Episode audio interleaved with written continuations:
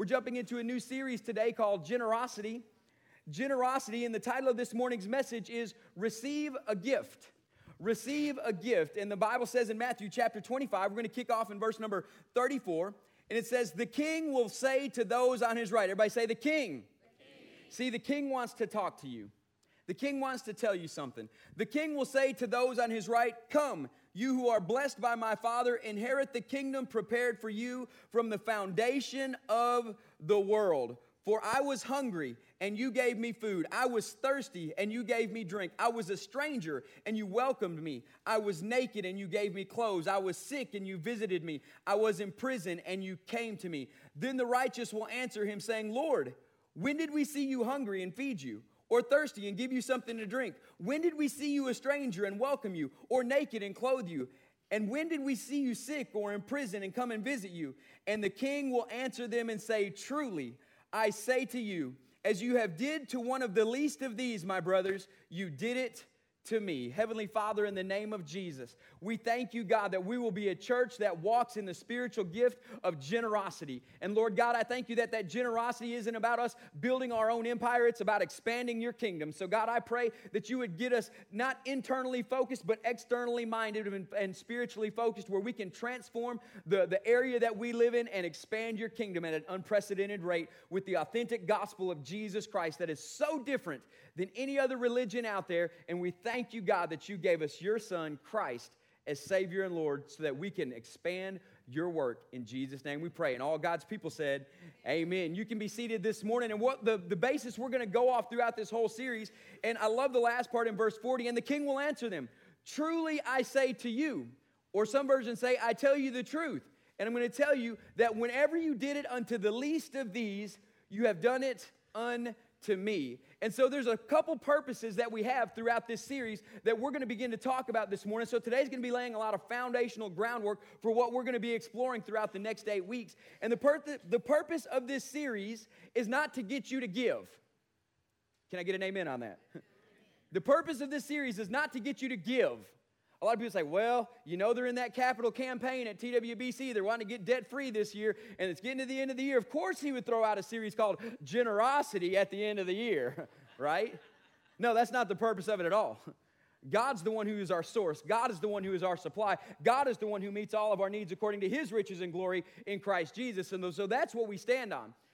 The purpose of this series is not to get you to give. The purpose of this series is number one, to get you to receive a gift. See, I want you to receive a gift from God, right? I want you to receive a gift from God. I want to receive a gift from God. I pray that if we're ever at a place where, like, God, I, we really don't need a gift from you, uh, we got something wrong. Amen? And so I want us as the body of Christ, as the church, as TWBC, to receive a gift from God, and it is to receive the gift of generosity. It's to receive the gift of generosity. Now, you know, when you have little kids, you don't have to teach them to be selfish. Can I get an amen on that? You know, as a big kid, you don't have to teach us to be selfish. Can I get an amen on that? You got to teach a little kid to share and you got to teach grown-ups to give. Come on now. You got to teach little kids to share and you got to teach grown-ups to give. But here's the thing. If it's just a mental thought process and a learned behavior, it's not a gift.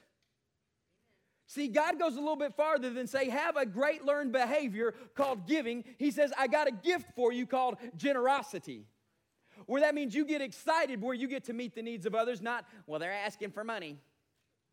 Come on now. You get to get excited when you see a poor person because you know you can make a difference in the poor person's life. You get to be excited when you see a crippled person because you know you have the gift of, gift of generosity, and through your generosity, they can be healed. Amen. See, generosity is not just giving somebody food. Generosity is giving them the gift that you have on inside of you. And on the inside of you, some of you have the gift of healing. It's just you're so busy and you hadn't been taught how to share or you haven't received the gift of generosity. You walk right by somebody who needs a healing, but you're not generous. Come on. And so we want the gift of generosity to fall upon this church where we give out of what we internally have as the gifts of Jesus Christ on the inside of us. Amen? And some of you that is financial, some of you that is healing, some of you that is feeding the poor, some of you that is giving somebody thirsty who's something to drink, some of you that is you have an anointing on your life to heal the brokenhearted. It's time that we get generous as TWBC and go change the world. Jesus said they're going to know us by our love. And you can't just tell people, I love you, and not be generous to them. Amen? Come on. I mean, husbands and wives, you loved your spouse so much you got married to them. And I guarantee you, at the beginning of your marriage, you were generous to one another. Now, some of your marriages have changed. That's why I said when you first got married. Come on now. And you were generous to one another. And you would, guys, you would give her flowers and cards and everything else. And now you're like, yeah, them young kids, they'll get over that. Why? What happened in your marriage that you lost the gift of generosity to your spouse? Come on. And so we need to get that gift back. We need to get that gift back. And so the one per- first purpose of this message is to give you the gift of generosity, the series, I mean. The second one is is that you would have the spirit of mammon broken off of you okay? And I'm gonna explain the spirit of mammon here in a little bit. So I need you to get ready because I'm fixing to give you a wealth of information here and a ton of scriptures here that you're not gonna be able to comprehend it all. So go to the twbcss.com blog. My notes will be on there tomorrow morning and you can print off a copy, study, read it. And actually, in this series, I'm gonna use a different version of the Bible than I usually use. I'm gonna use the amplified version of the Bible for a lot of this series that we're fixing to do because we need expounding on the Word of God. Amen. It amplifies it, it makes it louder. Amen. It, it, gives you a clear picture. And so we're going to begin to use that version of the Bible through a lot of this series. Now, in the last series called CSI, we, a, we put a huge emphasis on us becoming evidence, us ourselves becoming evidence. We become a witness of what Jesus Christ has done, carrying the power of evidence because he's done it in us. Amen. And so now we must let the world see that evidence. Now, when you have a crime scene case, they put the evidence in a room, in a box, uh, and they put it on a shelf until it's needed for the case or the trial that it's on. And then they pull the evidence out and they begin to use it. The only difference between you and that type of evidence is Jesus didn't design you to be put in a box, in a room, and up on a shelf. He gave you a commission it says, Go with the evidence that I've given you and change the world that you're in. So, our job now that after we've learned all this stuff about Christ scene investigation and how we are a witness carrying the power of evidence within us, it's time that we go in the power of Christ and be generous with that evidence and so we can let, let the world see the power of God. Amen. So this is really where last series we had a great series where you learned spiritual stuff and you went great in depth, but your spiritual depth does no good unless it's applicable to the outside world. Your spiritual depth and your spiritual growth is not for you. It's for you to apply it to your life so the world can see that you're changed, that you're different. And so that's why we're doing this series called Generosity. And if you haven't gotten in on the Support Our Soldiers campaign that we're doing, there's a list printed out in the email every day. And we want to pack out a whole box of stuff for 300 soldiers in the Baker Company that we're going to mail off here in a couple weeks. I want you to have uh, evidence in your life, carry the power of it, but let people see it by what you do, how you meet their needs, how you become generous unto them. James, and we've know this, we've know this uh, scripture. We can say we know, we can say we believe, but if we are not showing the physical evidence, then we really do not know and we really do not believe. I'm gonna say that again. We can say that we know about being generous, we can say that we believe about being generous, but if we don't go out there and be generous, we really don't know and we really don't believe. You may have knowledge of, but belief dictates your actions. And so, if we really say we know about it and we really say we believe about it, but we're really not doing it, we just have knowledge of it and we really don't know and we really don't believe. James was very upset with, with the Gentile church and the Jewish uh, congregation that he was over, the Hebrew congregation that he was over, because this is what he began to say. What good is it, my brothers, if someone says to you he has faith, but does not have corresponding works or actions to go along with it? Amen. I believe in, in, in being generous. I believe in giving, but you never give a penny except to the finance company. Come on. Right? I believe in being generous. I believe in meeting the needs of the poor. Jesus said we should, we should help the poor. I believe in it, Joel. I really do. But if you don't have evidence of you doing it, then you really don't believe it because your belief will always dictate your actions. And I might have to make this a two part message. I'm just now realizing this. And so we must become evidence that the world can see. In the last series, Damon, we talked about this. We must become evidence that if somebody can't believe, they can literally see us, come and touch us, and say, if God can do it in that person, he can do it in me.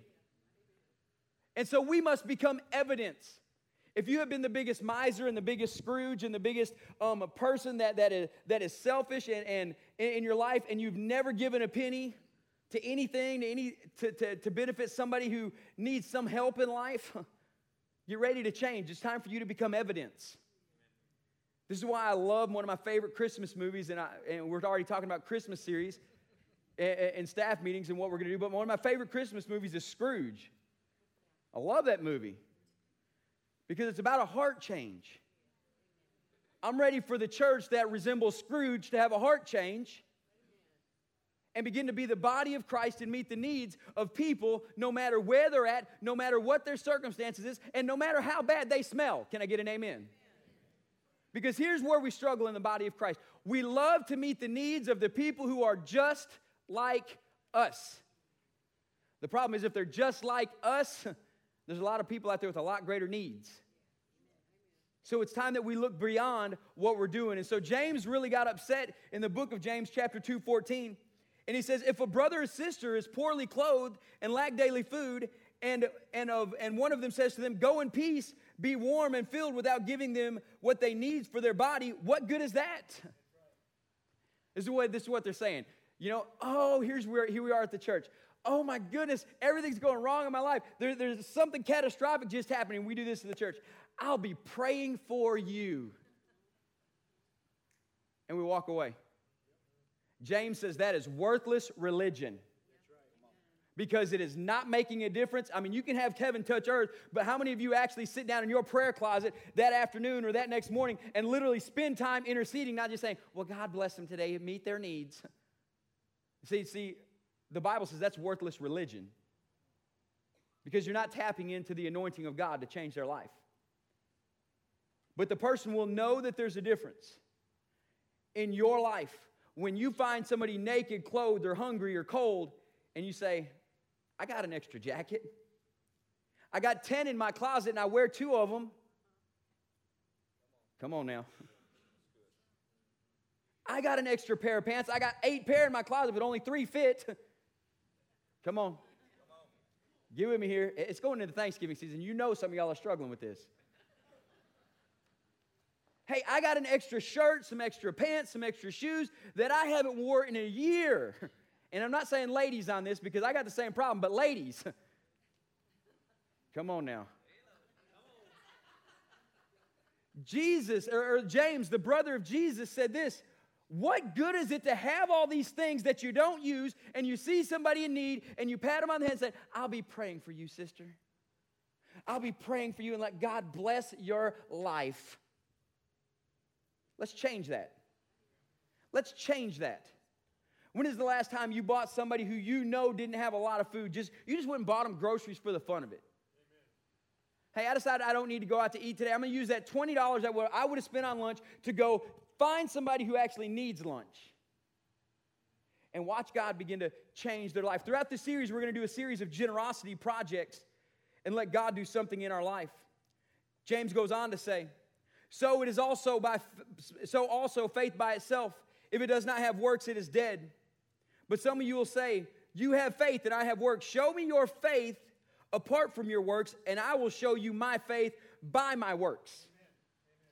Show me your faith apart from your works, and I'll show you my faith by my works. I always say this. People always say, Joel, do you believe God is a God who still heals? And I say, yes, unequivocally, He is a God heals. He is the God who saves us, heals us, delivers us, and changes our life. Yes, I believe it. But I'm not going to try and talk you into believing it. I'm going to lay my hands on you and pray for you and watch you get well. And so you can believe in the evidence of the works themselves. Because it does no good to have a theological debate about something uh, with a person who doesn't believe. Show them the power of it with the works behind it, then they have no choice but to believe. This is why last week when I said we must become evidence, and the lady, the medical doctor who was here, who had immense pain from the back of her head all down her shoulders and couldn't lift her arm above her uh, above her shoulder at the end of service, she was up here saying, "Look, God healed it. I didn't want you to hear me tell you about it. I wanted you to see it so that way it's undeniable, and people can say, I don't believe in healing." And I'm gonna say, "Well, explain this because the works are here." We must be a church that has so much faith that it spurs us to good works. Because if you say you have a ton of faith, but you're not showing the evidence of the works themselves, then you need to check do I really have a ton of faith? And watch what God begins to do in your life. You need to go ahead and read the rest of that on your own time. I'm going to jump down to the gift part of it. The gift part of it. And I said one of the goals in this series is that you would receive a gift. And that gift is the gift of generosity. And Winston Churchill said this He said, we make a living by what we do, we make a life by what we give. We make a living by what we do, we make a life by what we give. I'm ready to have a life, not just a living. I'm ready to live, not just exist. I'm ready to change the world that I live in, not simply be a part of it. So, if generosity is a gift, we need to find this scripturally in Romans chapter 12, verses 3 through 8 say this For by the grace, everybody say grace. Anything you get from God, it's a gift given to you by His grace. You don't earn it, you don't fight for it, you can't work hard enough to get it. If you want it, you must receive it just like you did your salvation by grace through faith. If some of you can leave here today and say, Oh, I got the gift of generosity, I got it today, but you never go give a penny, then I don't believe you got it today. You receive it by grace, and you must begin to use it in the power of His grace. For by the grace given to me, I say to everyone among you. So he's saying to everyone, do not think of yourself more highly than you ought to think, but you think of yourself with sober judgment, each according to the measure of faith that God has assigned to them. Now I'm going to clarify. Just because you start with a certain measure of faith doesn't mean your faith can't and will not grow. So if all you can do right now is have the faith to give a give a, a $1 bill or go buy somebody a $3 meal at McDonald's, hey, keep exercising that faith because in 5 years you may be able to buy somebody a dinner at a restaurant that you never even been to before. Your faith is a muscle that you must grow and you must exercise. You must use it and put it into action. I'll explain it like this. In your life as a baby, and you have a, a three year old or a four year old little boy, and then you have, uh, just say, since I'm 37, Lord help us all, you got somebody my age who's 37. My four year old son has a bicep just like I have a bicep. My four year old son has a quad muscle just like I got a quad muscle. My four year old son has back muscles just like I got back muscles. He's got calf muscles just like I got calf muscles. We got the same set of muscles. But if you were in trouble, would you want my four year old son to lift weight off you, or would you want me to lift weight off you? What's the difference? My muscles have been exercised over the past 37 years of my life. He's had four years of exercise, not maturity, hasn't hit puberty yet, he hasn't grown into adulthood yet, hasn't become a man yet. But through time and exercise and perseverance, he will hopefully, praise Jesus, be taller than me. And I hope he's six foot two and ripped. I mean, just, and outmuscles me all the rest of my life. But right now, in his current state, if something were to happen, or if you had to move all these chairs by yourself, would you want me to help you or would you want my four year old son to help you? See, he's got the same set of muscles I do. It's just our development processes are different right now. You in your life, if you're just starting out in this gift of generosity, don't beat yourself up because you're not able to give and do what somebody else is able to give and do. Start using the measure of faith that God's given you. And let God begin to transform your life with the measure of faith that you have. See, where you start is not where you end. Where you're at right now is not your final destination what God's calling you to do and who He's called you to be. And you may not be there yet, but don't give up on it because through time and faith and perseverance, you're going to grow into the man of God that He calls you to be because He sees you as the finished product. You're still in the vision of getting there. See, God saw this building debt free before the year started, and so did we. That's why it's called the vision, but we're still in the process of watching God manifest it. And so, in your life, your life of faith, don't give up because you're not where somebody else is at, and you don't need to compare yourself to somebody else. You need to quit that business.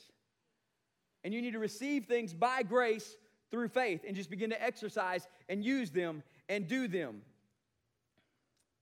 It says, according to the measure of faith that God has assigned us, for as in one body we have many members, and members do not have all the same function. So we, though many, are one body in Christ, an individual having gifts that differ according to the grace given to us, let us use them. So I need you to check mark verse number six and leave it there. He goes in to say, if prophecy, then prophesy in the proportion to your faith. If service, then serve according to your, your faith. To the one who teaches, in his alley members, uh, one of another teaching. To the one who exhorts, in his exhortation. To the one who contributes, in generosity. So, God, right here, is saying that the one who contributes in generosity is a spiritual gift, not a physical action. Come on. See, God is saying contributing in generosity is a spiritual gift, not just a physical action. So that's why I said this morning, I want you to receive a gift. I want you to receive a gift from God, the gift of generosity in your life that'll begin to transform you, and you can see amazing supernatural things done, not just to you, but you can begin to do it. It can be done through you. And so, in this, God right here lists, lists generosity, this gift, in the same sentence with prophecy, in the same sentence with teaching, and he also lists service in the same sentence with prophecy and teaching.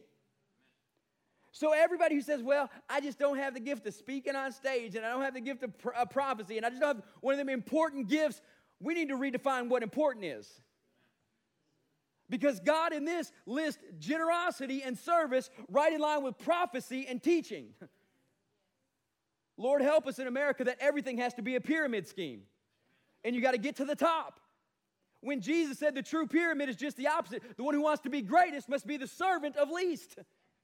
So you need to take your little pyramid and flip it upside down. And this is how it is we uphold and build up the body of Christ. And so some of you are saying right now, well, Pastor, just like I don't have the gift of prophecy, I don't have the gift of generosity. Well, the Bible says this if you're lacking in a gift, pray for it. Come on. You didn't think I was going to let you out that easy, did you? Well, I just don't have that gift. Thank you, Jesus. Well, good. Pray to get it and receive it by grace through faith. And when you go to Juan Pablo's for lunch and he says, tip your waitress an extra $3, you can't buckle up and say, Ooh, I'm not going to do it. No, because he's trying to exercise the gift of faith on the inside of you in the area of generosity so you can grow in your faith and be more generous. Come on. It's just like when I first began to give words of wisdom and words of knowledge. God would give it to me, and I'd be like, oh, I can't say that. God, they're going to hate me if I say that. And I said, God, I just can't do it. He's like, until you begin to use it, I can't grow you in it. And if you notice, when I first started giving words of wisdom, words of knowledge, uh, I would always do this and I would clarify myself. You know, I usually don't do this very often, right? Some of y'all remember that. But, but I really believe God's telling me to say this. And then I'd spend like five minutes trying to, trying to justify what I was about to say in two words. But I had to at least begin to use it. When I first began to lay my hands on people and watch them get well, it didn't start with cancer. It started with a mosquito bite on my own leg. I ain't even playing. Y'all, it's been a long road for me, and I'm still on it. Some of y'all are so far ahead of me and advanced in me in spiritual areas. Man, I'm still believing for mosquito bites sometimes. And I remember the first time, and I said, God, I want the gift of healing, and I want to lay my hands on people and watch them get healed. And I said, But you got to show me where my faith is really at. And he said, See that mosquito bite? I'm like, Really? He's like, Really, really? Yeah, there it is. So I just, I remember I was at a stoplight. I was right over there where Chili's is now. Chili's wasn't even born yet, or over there yet born yet. Wasn't even on the corner there yet. And I remember doing this, and I, it was right there on my leg, and I said, Lord Jesus. And I tried to get all spiritual. You know, and can I just clarify something? If you pray louder and scream, God's not deaf and He doesn't hear better. Uh, okay? So you can whisper it and have more faith and move mountains than somebody who's screaming and yelling and sweating and all this other stuff trying to get God to move? So I just said, with all the faith that I had, I said, Oh, Lord Jesus. And I built it up. You're King of Kings and Lord of Lords. You have all the power. And so, God, I pray for. And I said, In Jesus' name, mosquito bites, you're healed. And I had about seven of them. I couldn't pray for them all at once. It wasn't there yet. And surely, one by one, I laid my hands on each one of them, and they never itched again. And the power of God began to move in my life. And I said, All right, God, we got mosquito bites down. He said, No, you started with mosquito bites. Just because you passed first grade math don't mean you graduated second grade math, or third grade math, or fourth grade math. And then me, who hated math, had calculus, business calculus, finance one, finance. I mean, you got it all. Take it to the depth that you want to. Get a master's degree in it. But you got to start somewhere, and we all start at the same level. And so use it according to the measure of faith given you in that area. With generosity, it is no different. If you can't begin to give two, $2 and tip your waitress a little bit extra, don't think you're going to buy the Pope a meal if he comes to Dallas. I mean, seriously. We must begin to use and exercise our faith in the measure that it was given us. And so, if you're struggling with this gift of generosity, you need to begin to pray for it so you get it. But here's my one clarification because some people have been taught to give stupid. And I'm going to clarify this. You must ask for the gift of generosity, but say, God, I want it in proportion to the measure of wisdom I can handle to go with it. Here's the thing some of you, you, you, you get inspired by an amazing message of generosity, but you don't use wisdom in how you give. You need to plan to give.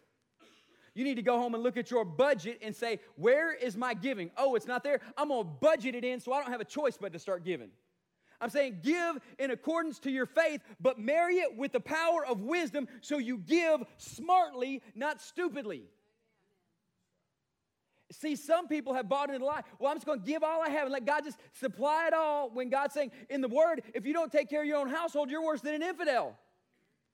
He says that too. So you must ask for the gift of generosity, married with the, uh, with the, with the gift of wisdom, because God says in James, if anyone lacks the wisdom, let ask God, and He gives it liberally. See, God wants you to have more wisdom than you, than you do generosity.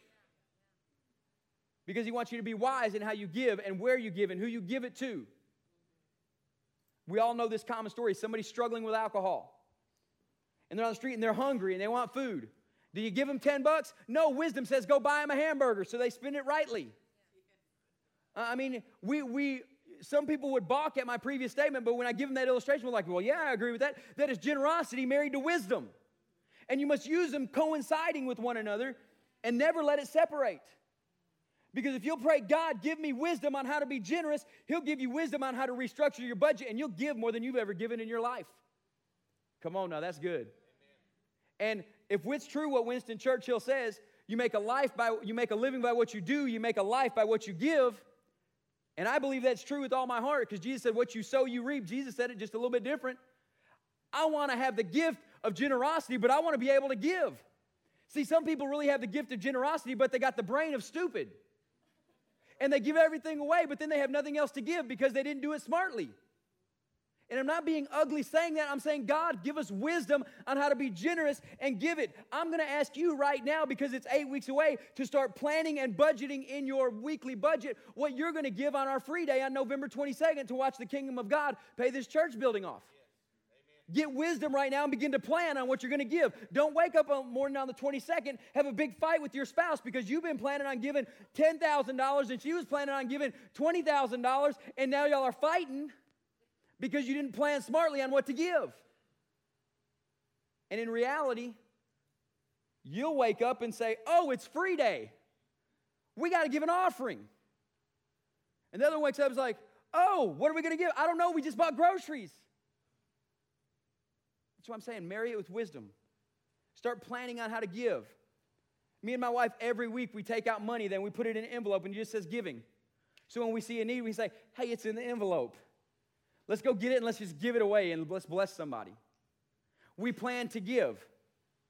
And so, therefore, we can plan to live and watch God do awesome things through us. I want to touch on what Jesus said, and we'll definitely have to pick up on some of this message next week. What does Jesus say about all these things in Matthew 6, 19 through 24? He says, Do not lay up for yourselves treasures on this earth where moth and rust destroy, where thieves break in and steal, but lay up for yourselves treasures in heaven where neither moth nor rust destroys and where thieves do not break in and steal. For where your treasure is, there your heart will be also. Now, I need you to mark that word treasure because some of your treasures are not dictated by God, they're dictated by what we're fixing to talk about in this next statement. For where your treasure is, there your heart will be also. The eye is the lamp of the body. So if your eye is healthy, your whole body will be full of light. But if the eye is bad, your whole body is full of darkness. If the light inside of you is darkness, how great is that darkness? Now that's a whole other sermon and a whole theology lesson there. But I want you to go to 24 and it says, No one can serve two masters.